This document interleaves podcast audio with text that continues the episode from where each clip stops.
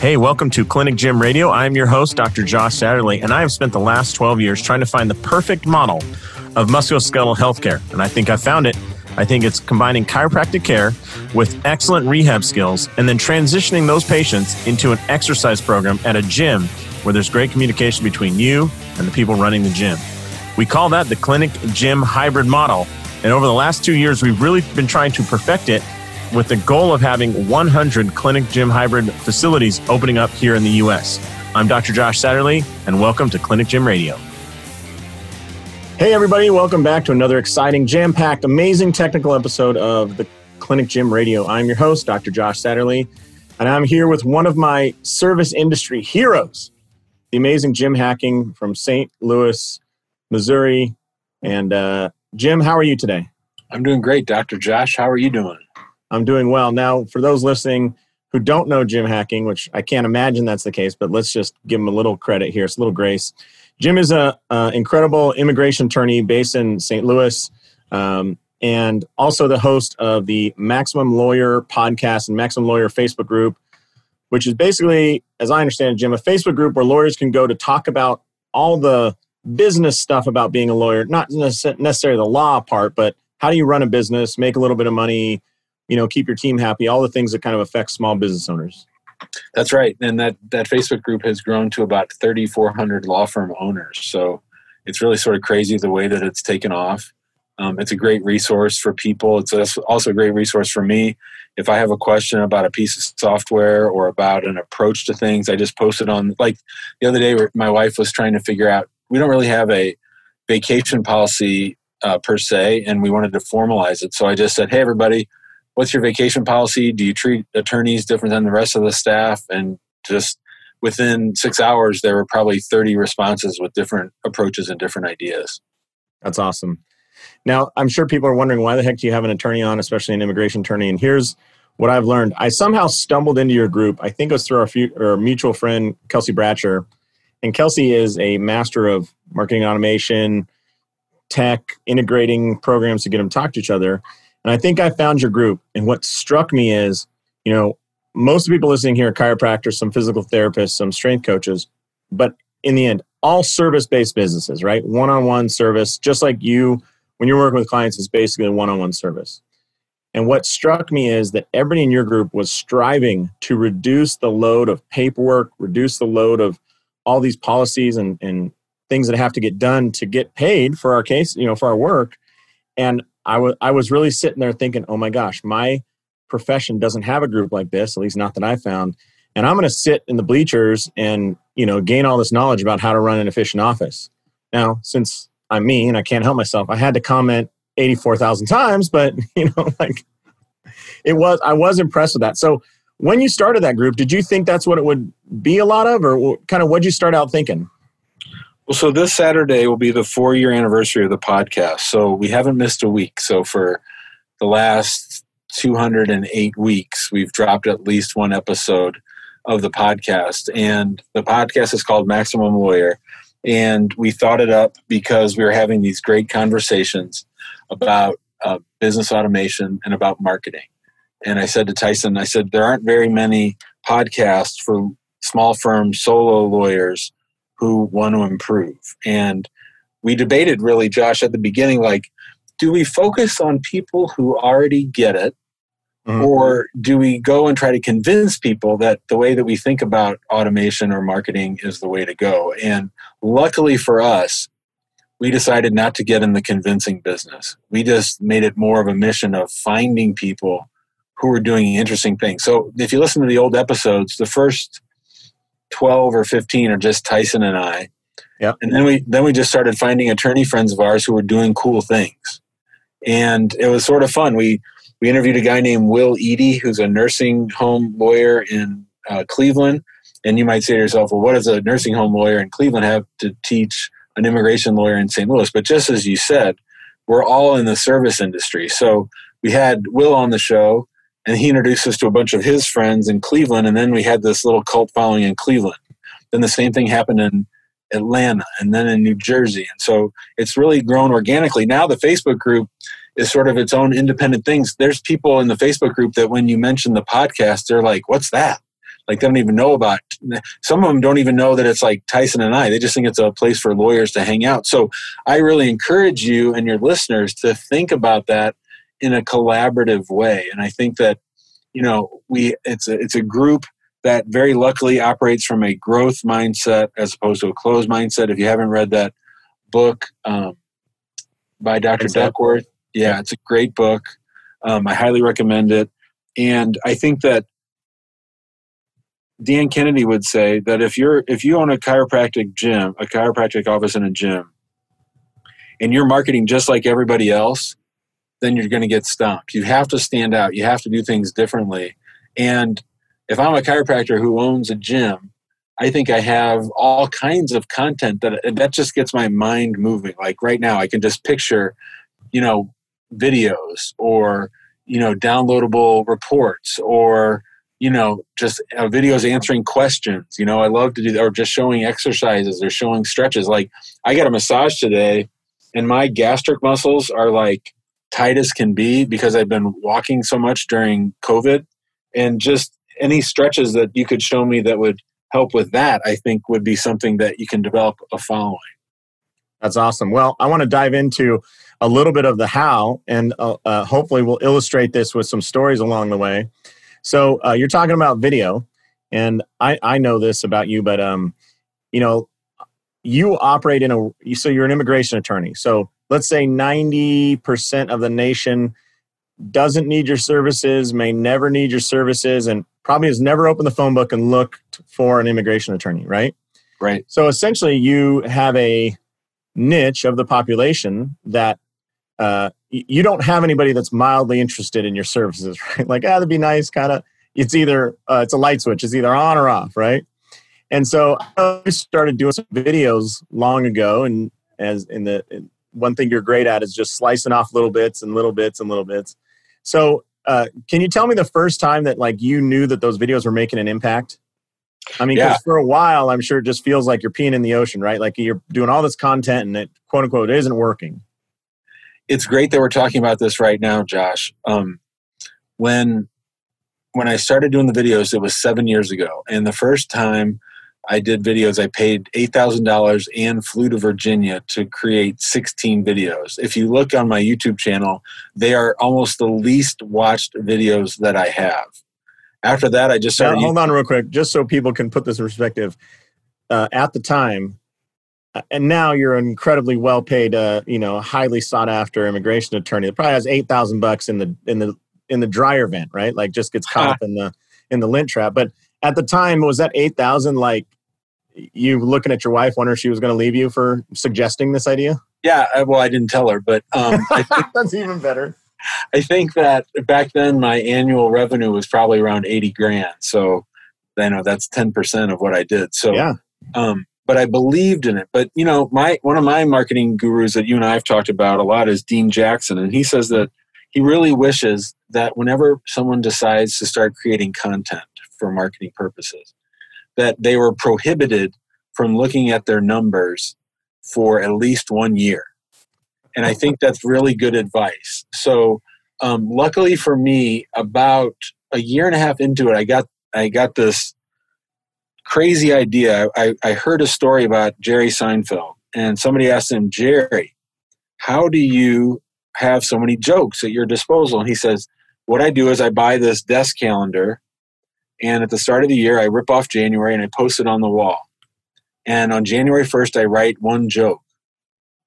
And then I take a big red marker and I put an X through January 1st. And then I do it again on January 2nd. And my job then becomes to just not break that chain. And so for me, about a year and a half into it, I started, I did 100 videos in 100 days. And that helped create the momentum for the, um, for the channel. Now, you asked me, when did I realize it worked?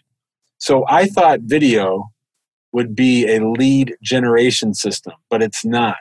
The, the great thing about video is it's a lead conversion system. So people find my YouTube channel lots of different ways. Of course, yeah, or uh, YouTube is the second biggest search engine and it's part of Google. So when you if you do your content right and you're answering questions that people type into the search bar about immigration or about chiropractic into the search bar, if you're answering those popular questions, then your videos are going to start coming up. But I knew that I was onto something when I walked into a conference room one time, and your listeners aren't going to be able to see this, but you will be able to, Josh. I walked into the conference room, and this guy jumped up, and he goes, "Mr. Jim," and he shook my hand like I was a movie star, and he had he had driven from Topeka, Wichita, Kansas. So he had driven by all the immigration lawyers in Kansas City and all the immigration lawyers in St. Louis to get to me to help him with his deportation. And I didn't have to do any selling. I didn't have to convince him of anything. He said, I've watched all your videos, right? Wow. Even the ones not about deportation. He goes, and I'm convinced that you're the attorney for me. I now have that conversation four or five times a week because the channel has just gone berserk. And the reason that we we have doubled, we've gone from 9,000 subscribers to 20,000 subscribers in 2020 because we're doing one video every day. Wow, that's impressive. I think I need to bring this to my group. So let me do it. Let me just to quell those thoughts. Some of you are going, "Oh, a hundred videos in a hundred days. I don't have a hundred things to talk about." Right? Like now, is each one of these videos a 19 part dissection of the immigration laws and how to combat them piece by piece? Like, what are the subjects of these videos? Like, for people out there, sometimes there's this overwhelm of I have to prepare so much. And I've seen it in your group. Oh, I, I want to start doing videos next month. I right. just need to take this time to get ready or study up or do these things. And the response from you and everybody that's ever done a 100 video, 100 day challenge is start right now pull out your phone, hit record, and basically it's like that like shut up and move weights. I remember my high school uh, football coach we'd ask, "Hey, what's the best way to get strong?" Shut up and move weights. Okay, coach, but I, I want to understand. Like, should I do more squats and shut up and move the weight? Like at something like, so you're saying I should shut my mouth and actually go lift? And it's like, I'm yeah. telling you, that's going to be probably the most effective method. Right. So I would think that anybody who's been a practicing chiropractor for at least one year mm-hmm. has answered the same questions over and over. Mm-hmm. So, right off the bat, you should be able to come up with the 20 most common chiropractic questions. And they might be something like Does health insurance cover all of it? Does it only cover part of it? Or well, what do I do if I twist my ankle? Or what do I do if I can't get an adjustment for a week and a half? You know, whatever it is. So my questions are very basic. My videos are only three minutes long, and I have an intro. Like I'll do, I'll do one like, uh, all right, what do I do if my wife is trying to get me deported? Hi, I'm Jim Hacking, immigration lawyer, practicing law throughout the United States at our office here in St. Louis, Missouri. And then at the end, I always end with, if you have questions about your psycho wife, give us a call at 314 961 8200, or you can email us. You can join us in our Facebook group, or you can subscribe to our YouTube channel. So if you get those intros and outros in your head, and I never, I, my son is starting to edit my videos, and he's like, Dad, you don't do cuts. I don't do cuts. If I make a mistake, I'm glad. I, I, I unless it's crazy, a mistake, a crazy mistake, or I've misstated the law, I just keep going. And I'll, I'll, I'll say, oh crap, or I'll say, oh man, or I might like, I might sneeze or I just keep going because if it's too polished, people don't like it. Right. So, which happened know, with your first eight videos for yeah, or sixteen right. videos for eight thousand dollars. Right. You can't, but you can't BS your way through hundred videos. Your your mm-hmm. your voice is going to come through. Your approach is going to come through. Mm-hmm. Your heart is going to come through, and people are going to know you.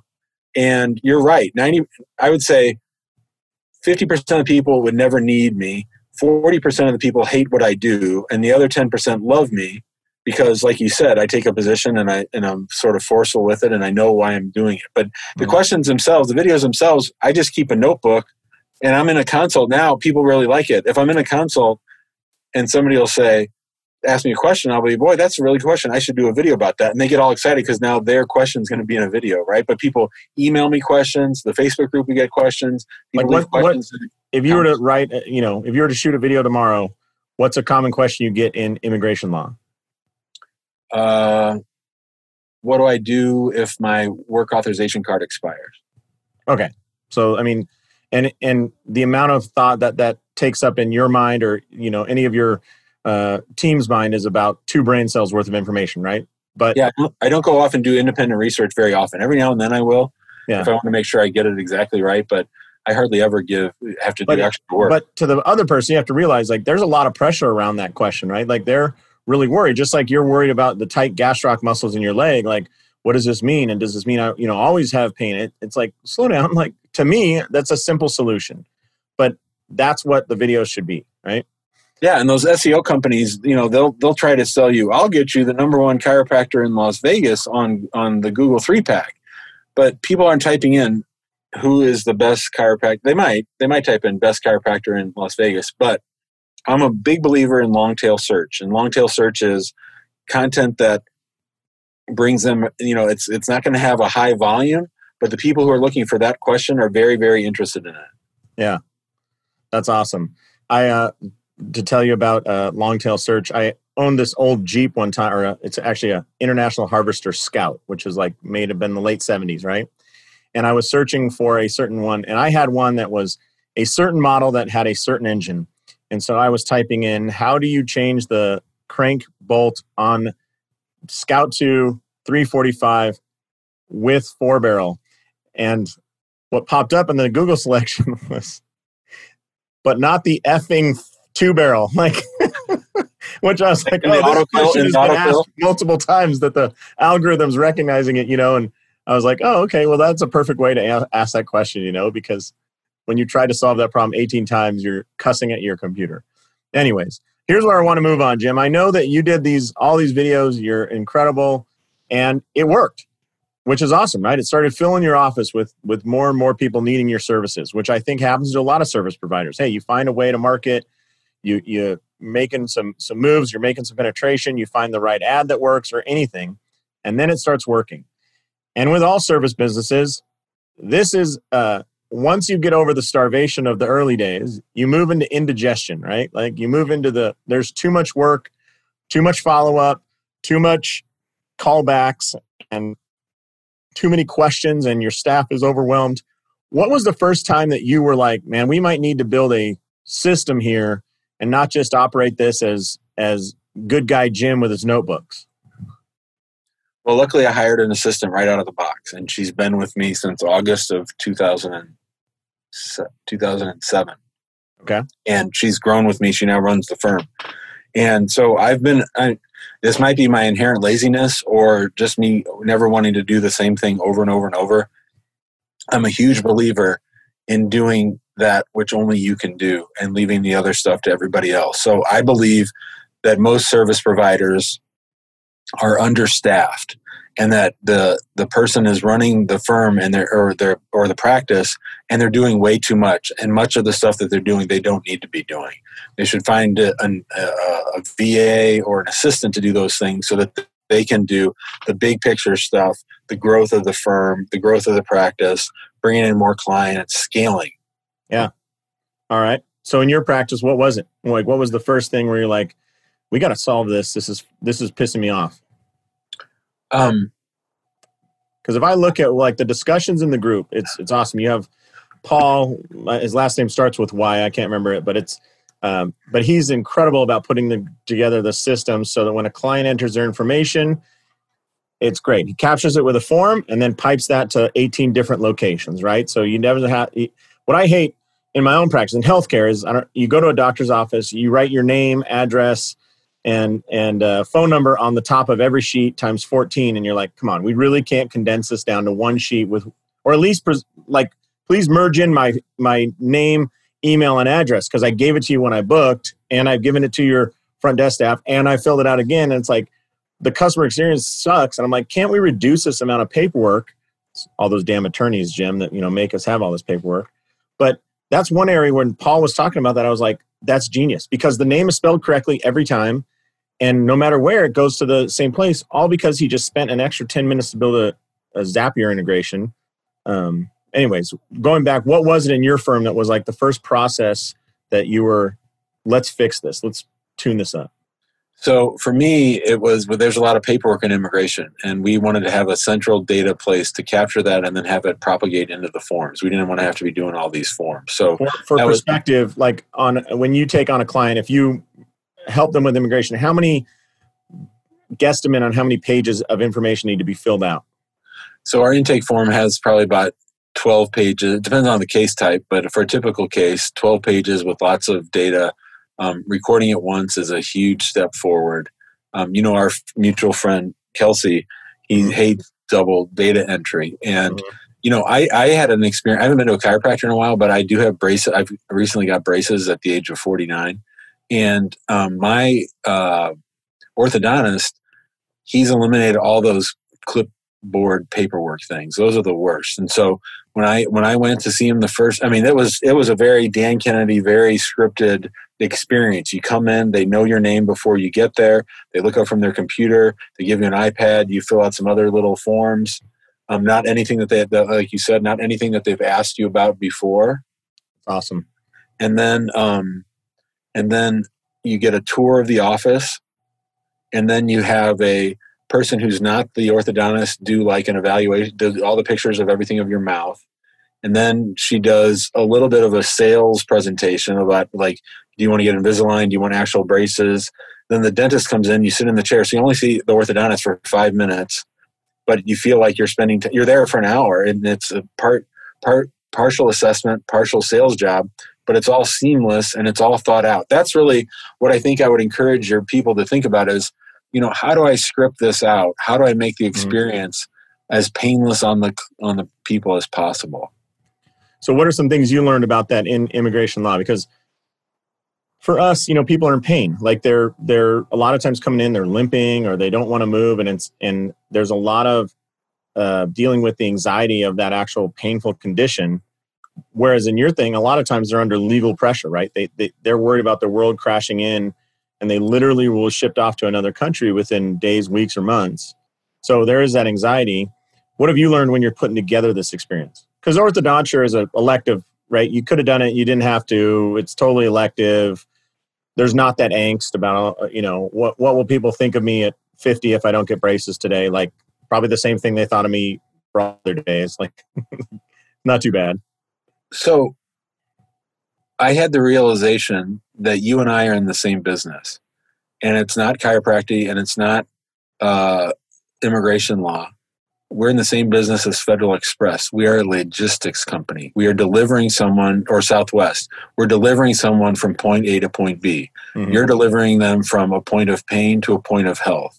Mm-hmm. I'm delivering someone from having a work visa to having a green card, or from having a green card to um, citizenship, or facing deportation to having a green card. So if you think about it in that respect, then it's all about how do I think up the steps to make the experience smoother and easier and less prone to error. And so what we've really done is spend a lot of time um, thinking. I mean, and I'm talking a lot of time thinking through. I sat down and to get someone a green card, we looked at it and it's 86 steps to get someone a green card. Ooh.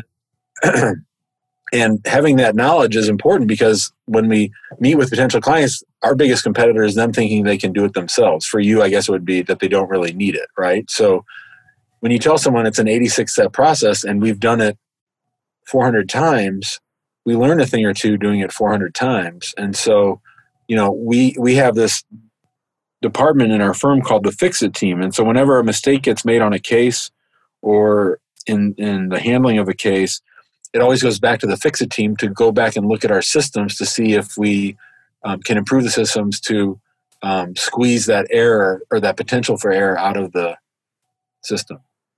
All right. So I know that uh, you met Kelsey, if I remember, because along the way, building systems, specifically on the marketing side, and I think this is interesting, Jim. Currently, my belief is that good practices have a marketing automation side, but the really excellent businesses have an internal process automation. Like, and that's what really gets them to that next level. Like, you can do pretty good with if you automate your marketing, but you can do a hell of a lot better if you automate your internal processes and really tweak them down and get all the little like all you're saying your fix it team all the little tweaks and knobs and a text message here and a slack alert there and man this should, this really shouldn't be on an email this should be mailed to their house or you know regular updates uh, that's what I've been observing for the last year. A lot of that is coming from the Maximum Lawyer group because you guys are impressive. Um, but anyway, so let's go back to when you started with Infusionsoft because this is when you started with them. This is like big investment and kind of a large commitment in your mind about, hey, we're going to start automating stuff. We don't really know what it is, but we're going to automate it. Uh, when you started off with that, can you kind of tell us about your first few months with this idea of automation going on? So, getting back again to our friend Dean Jackson, you know, he talks about the before unit, the during unit, and the after unit. You were just talking about automation in the marketing versus or automation in the marketing versus the fulfillment. Mm-hmm. Um, you can spot it many different ways, but I was convinced that I could not only use Infusionsoft, which is a CRM, um, mostly designed for sales, that I could use it not only for sales for the the lawyer the law firm, but mm-hmm. also that we could build the fulfillment on there. And I banged my head on the wall for a long time for like workflows and things. And eventually Kelsey and I just said, this is just not working. And this was after like two or three years. So right. um, I was pretty stubborn, but um, now we switched to other software that's built for law firms. And I mean, if, if, so I, I, I mentioned earlier, I think before we got on the call that I have a bunch of kids and you know, I was thinking about this. I when my kids are 15 or 14, I can drive them everywhere they need to go. And if I never take the time to teach them how to drive, they'll be dependent on me and I'll have to keep driving them until they're 30 or 40, right? But if I take 10 weekends in a row and spend 2 hours with them each day and I build that system in their in their ability and their capability to drive themselves where they need to go, then I'm off the hook. So I'm always looking for ways, and I'm always encouraging my firm members to look for ways to automate it. You know, I'm mm-hmm. also big on delegation. I, I right now our firm has grown from two people to 16 or 17. We have four lawyers, and that's because I didn't want to be doing all the cases. I don't like doing the cases. I, I I'm good at handling cases, just like I'm sure many of your listeners are good at being a doctor of chiropractic. But at the end of the day, if you want to scale and if you want freedom, which I think is why a lot of people open up a firm, you've got to spend the time to do that legwork in the during unit, in the fulfillment unit, to make sure that things are smooth and fast. And that's the only way you're going to scale. Otherwise, you're just going to be wasting all your time on three or four cases a day and driving yourself crazy. So, uh, you know, it's funny as you're talking about that. I'm like, it's not just that your kid can drive himself. Instead, he can now throw one or two more kids in the car and take them to soccer practice or them to, you know, wherever they need to go. So it's a magnification. It's a it's, it's leverage. Exponential growth. Yeah, yeah, it's leverage. I like it. Hey, I want to tell you all about Membrandt. Membrandt with a D in there, like Rembrandt. Membrandt is an app platform. Now, this company is the one who built the Clinic Gym Hybrid app. And if you uh, purchase our accelerator program, you will get firsthand knowledge of what they do. But I think this is the next evolution in clinics who want to really give their patients better care, better service while making it more convenient. So, what Membrandt can do is help you design a custom app for your company. This isn't just like rebranding somebody else's. This is your app that lives on the App Store and your patients can download. Now, what's the power of an app? Well, let's just say, for example, that you have a certain protocol that you want your low back pain patients to go for. So let's say you include the McGill Big Three, a little talk about repetitive motions and finding your kind of McKenzie protocol of reducing your, your pain through those repetitive asymptomatic movements. Well, you could tag the patients, meaning that you kind of put them on a list that says you want them to have access to the low back protocols, right? And then you could have another program of videos, articles, exercise descriptions, all that, that only go out to your patients with shoulder pain, right? Or ones that go out to patients with plantar fasciitis. If you can build that program, then what Membrandt can help you do is make sure that only the patients that really need the plantar fasciitis exercises get that delivered to their phone. That thing that they're staring at, some estimates say as many as 500 times a day. All right. So check out membrandt.com, membrandt.com, or send me an email. I can hook you up with those guys and they can put together a fantastic program. I think it's really the future. And it's one more way that technology will help you make more money while providing better care and a better business model. So check out Membrandt.com. So, what are some?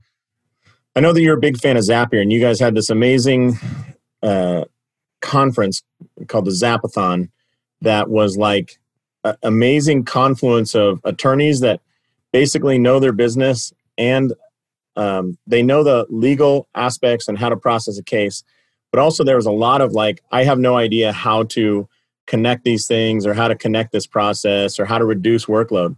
One thing i remember just for people listening was one person said every day we get all these calls into our firm. I think they were like a personal injury firm so they're getting a lot of call volume right? We get these calls every day and it takes my it takes our secretary like four hours a day to transcribe those people and enter them into our in into our system. And it would be great if we could reduce that to like an hour. And kelsey being the brainiac that he is he goes well what if it like auto populated them in your system when they called and and i remember the woman going you could do that.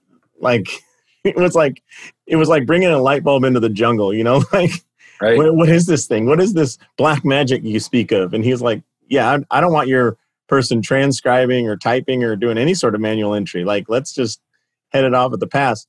And for her she's like this literally will i mean i can't remember. You remember what she said? It was going to save us like 25 hours a week of paid yeah. work it was 20. Yeah, she was she was that's Jesse Chappell. She was the last person to sign up for the Zapathon and she was the happiest and it was all because of that one thing. And right. so, yeah, that was insane. Yeah. Can you think of other processes your people have done or, or shared that uh, that have made significant reduction of work? Because I just think like, gosh, you're paying that person. Let's say it's 15 bucks an hour. That's $300 a week of work for for something that can be automated and and more accurate, by the way.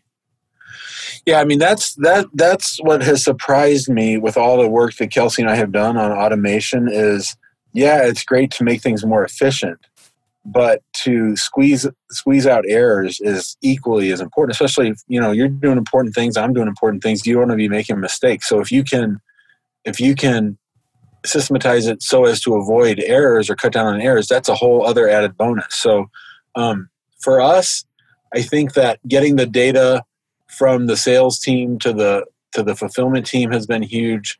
Getting things uh, calendaring, um, setting up consults, all that stuff. We use we use acuity scheduling so that people can have access to the lawyer schedule.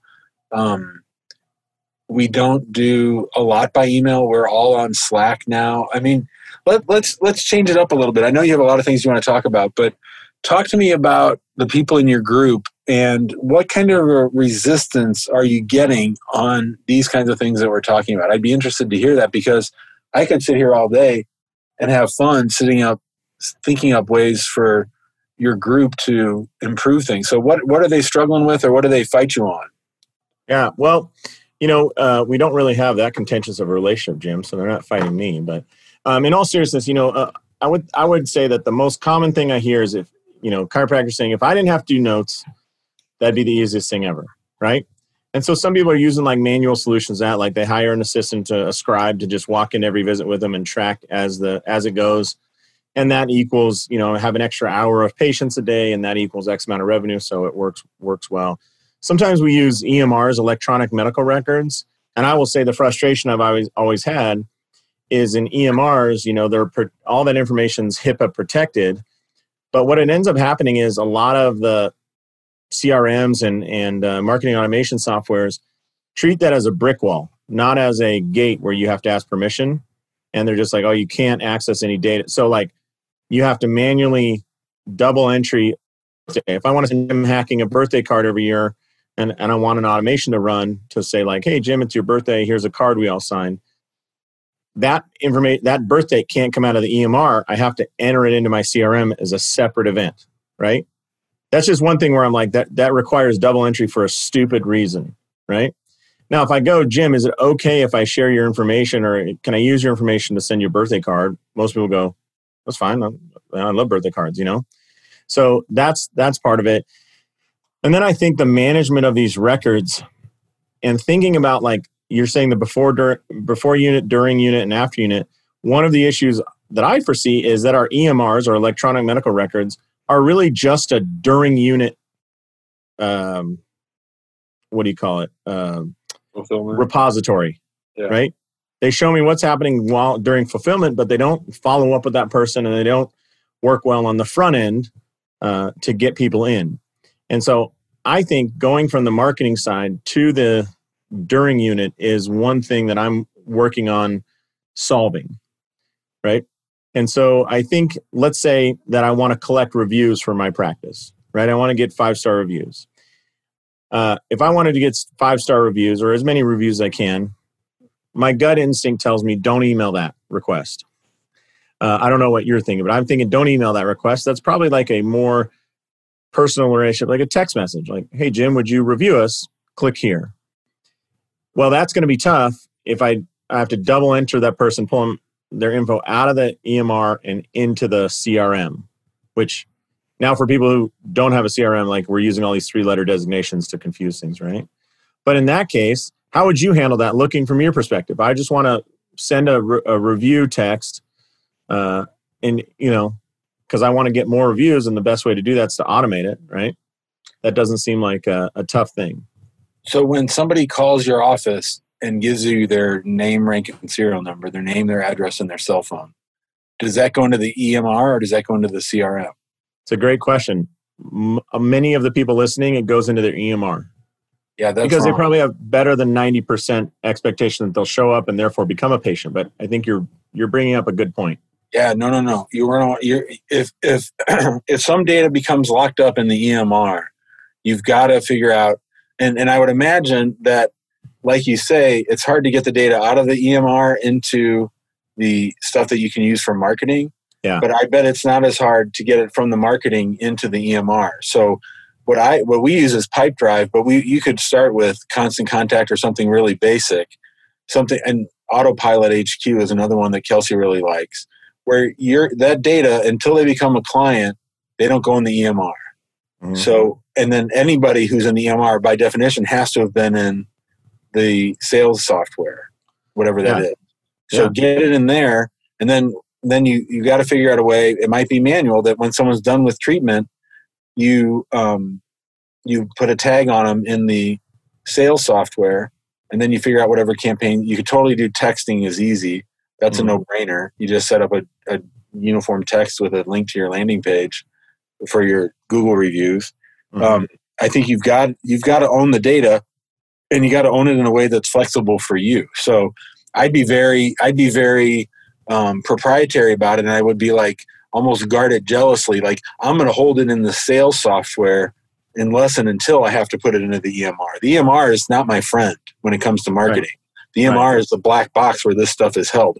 I Yeah. want to make sure that I capture. It's almost like you're in a fight with yourself, right?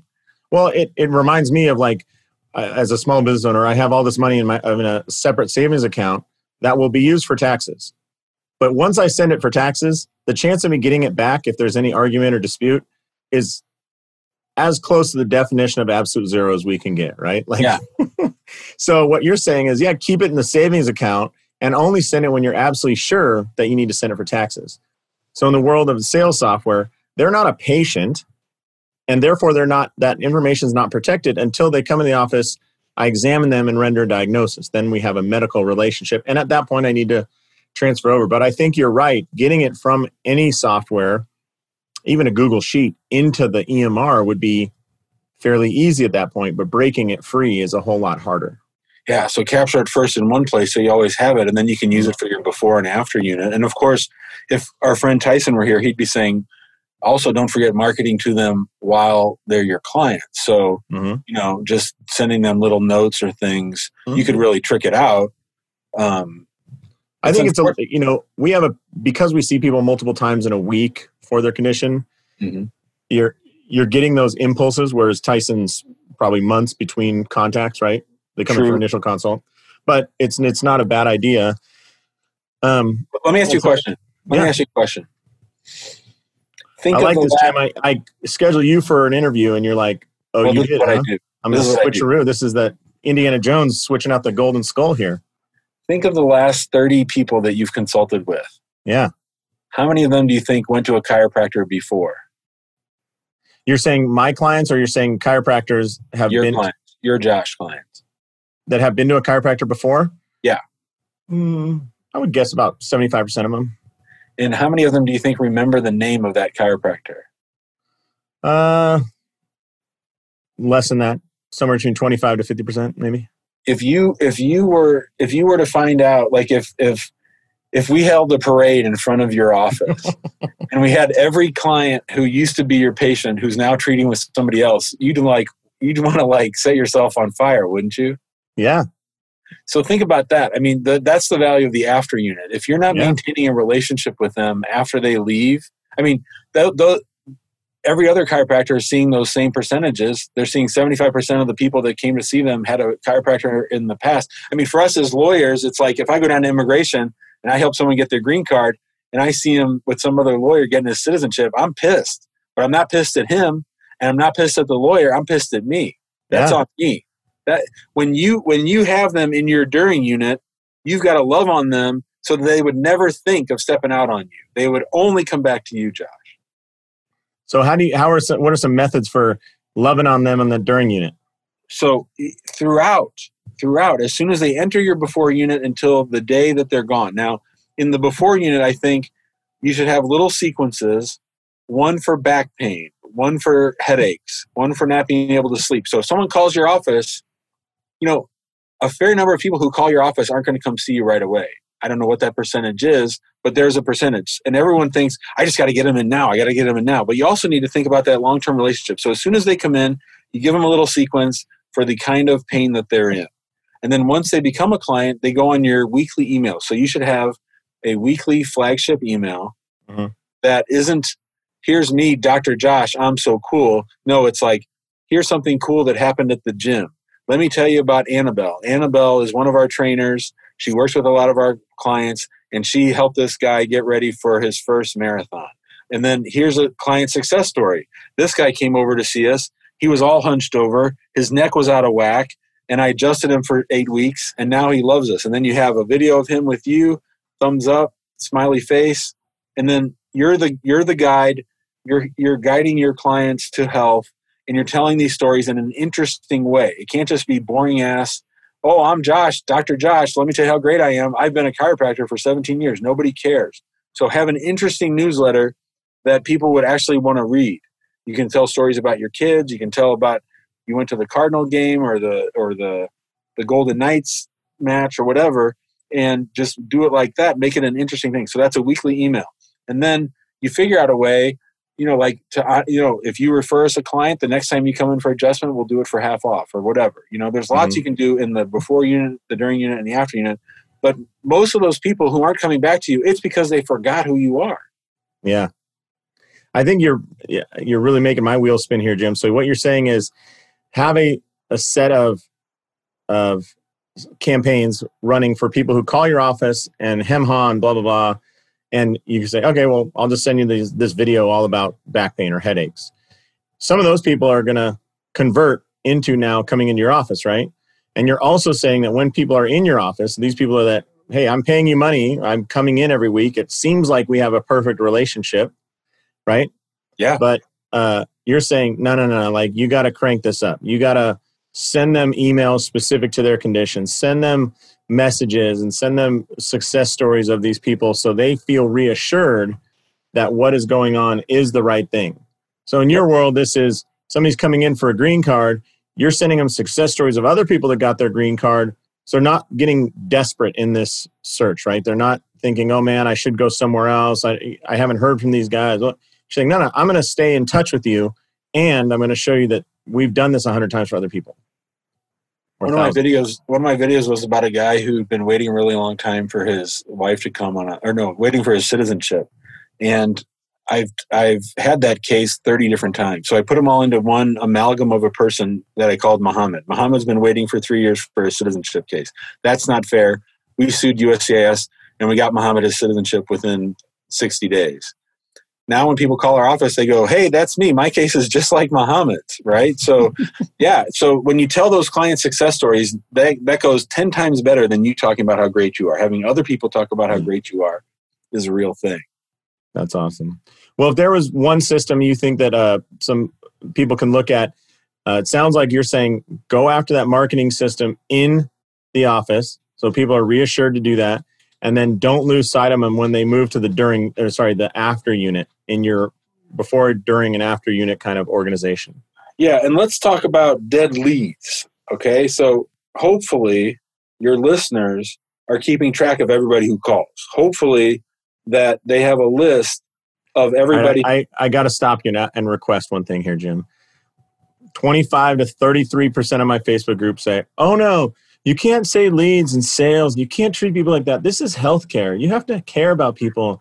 They're, they're not customers. They're, they're patients. And, and my, my thought is go volunteer at a, at a nonprofit thing, but don't turn your own practice into a nonprofit scenario. you need to have profit to be able to keep the doors open long term. So, uh, it, if you want to address that, I'd I'd love it because you're working with people that need help, right? They need to stay here to pr- keep their family fed and whatnot, and yet you're treating your office like a business. So, you have any words of wisdom, I'd love it. You spent all this time and all this money to get your DC. You believe, I hope, that you're the best chiropractor in town. If you don't believe you're the best chiropractor in town, there's something wrong. And you need to do something to make sure that you feel that you're the best chiropractor in town. And if you are the best chiropractor in town, then it is a moral obligation for you to help as many people as possible. So you can quibble over the sanctity of chiropractic. Just like we have these lawyers who say lawyers should not be advertising or keeping people as treating people as leads. That's mm-hmm. fine. You don't have to call them leads. Call them potential patients, prospects, whatever you want to, however you want to phrase it. At the end of the day, we're all people in, writhing in pain.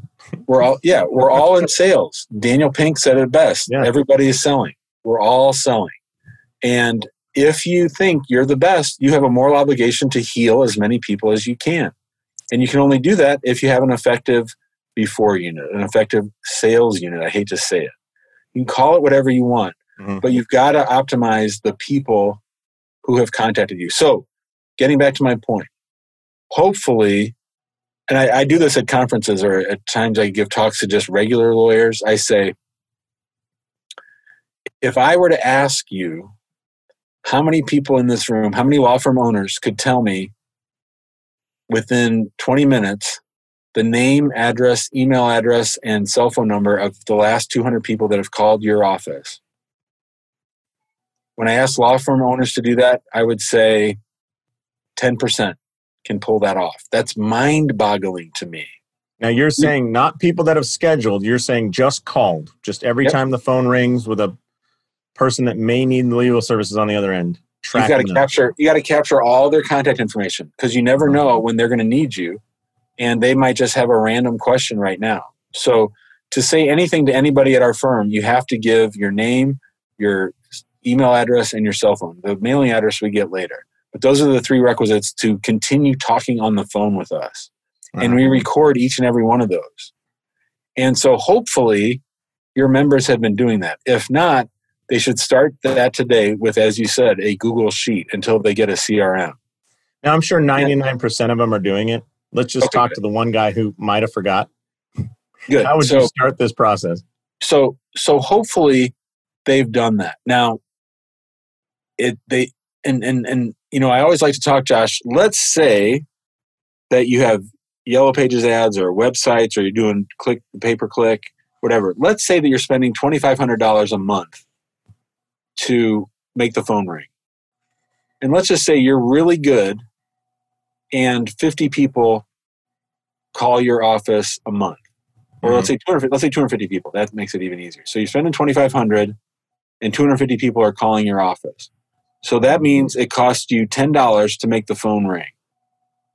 And then if half of those are becoming clients or patients then it costs you $20 right right so you have to do that math you have to know those numbers because if you can figure out i can make the phone ring for uh, twenty dollars or ten dollars, and I can get a client for twenty, well, then you'd be willing to spend ten or fifteen dollars to make. If, if I told you, give me ten dollars and I'll give you twenty, you would do that all day long.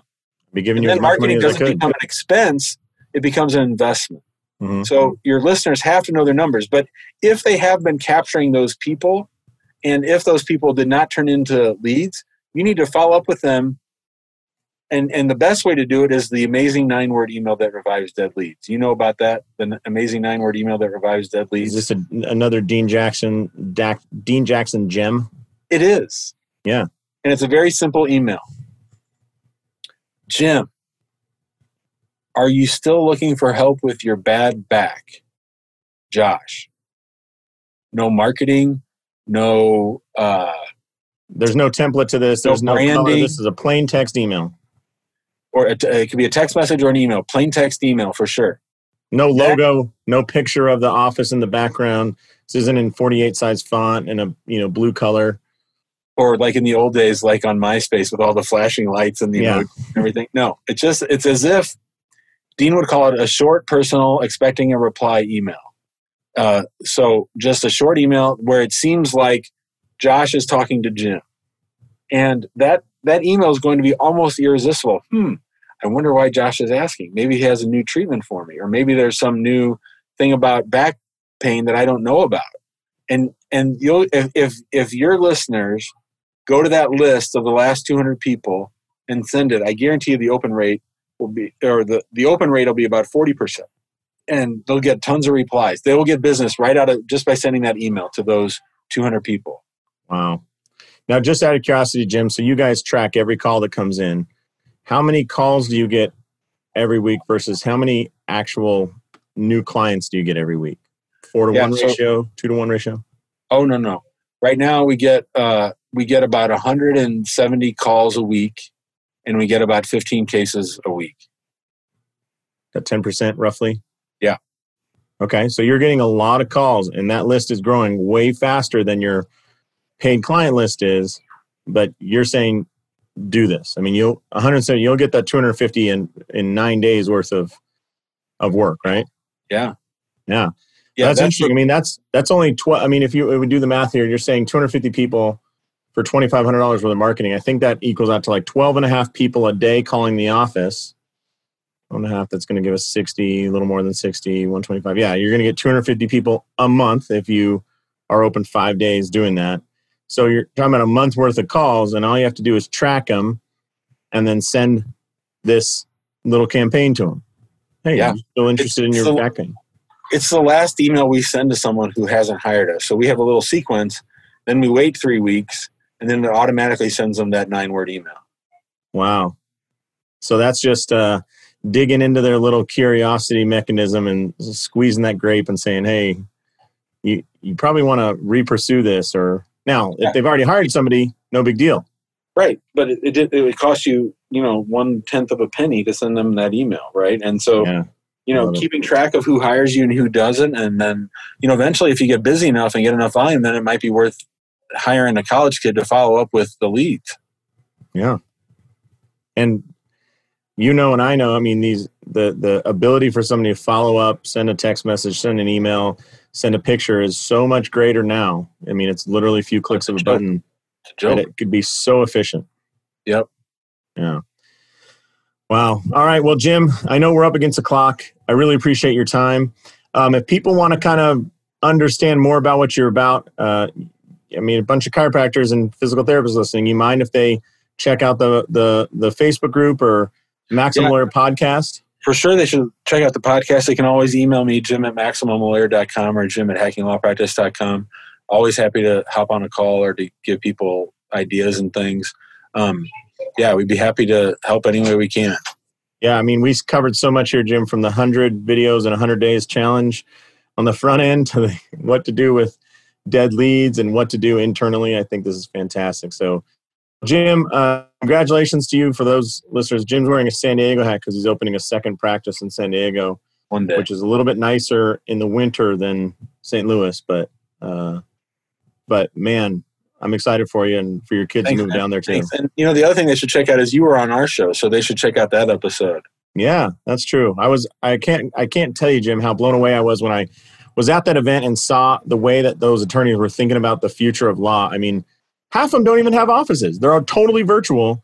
And like you don't answer your own phones, your crew doesn't answer your own phones, right? You use a service. It's just such a different thought. So I'm so glad I was exposed to you and so glad that I, I get to listen to you guys on your podcast. And uh, you guys are doing impressive things in many ways. So, on behalf of Jim Hacking, this is Josh Satterley saying go out there, maximize your license, and live the life you dream of.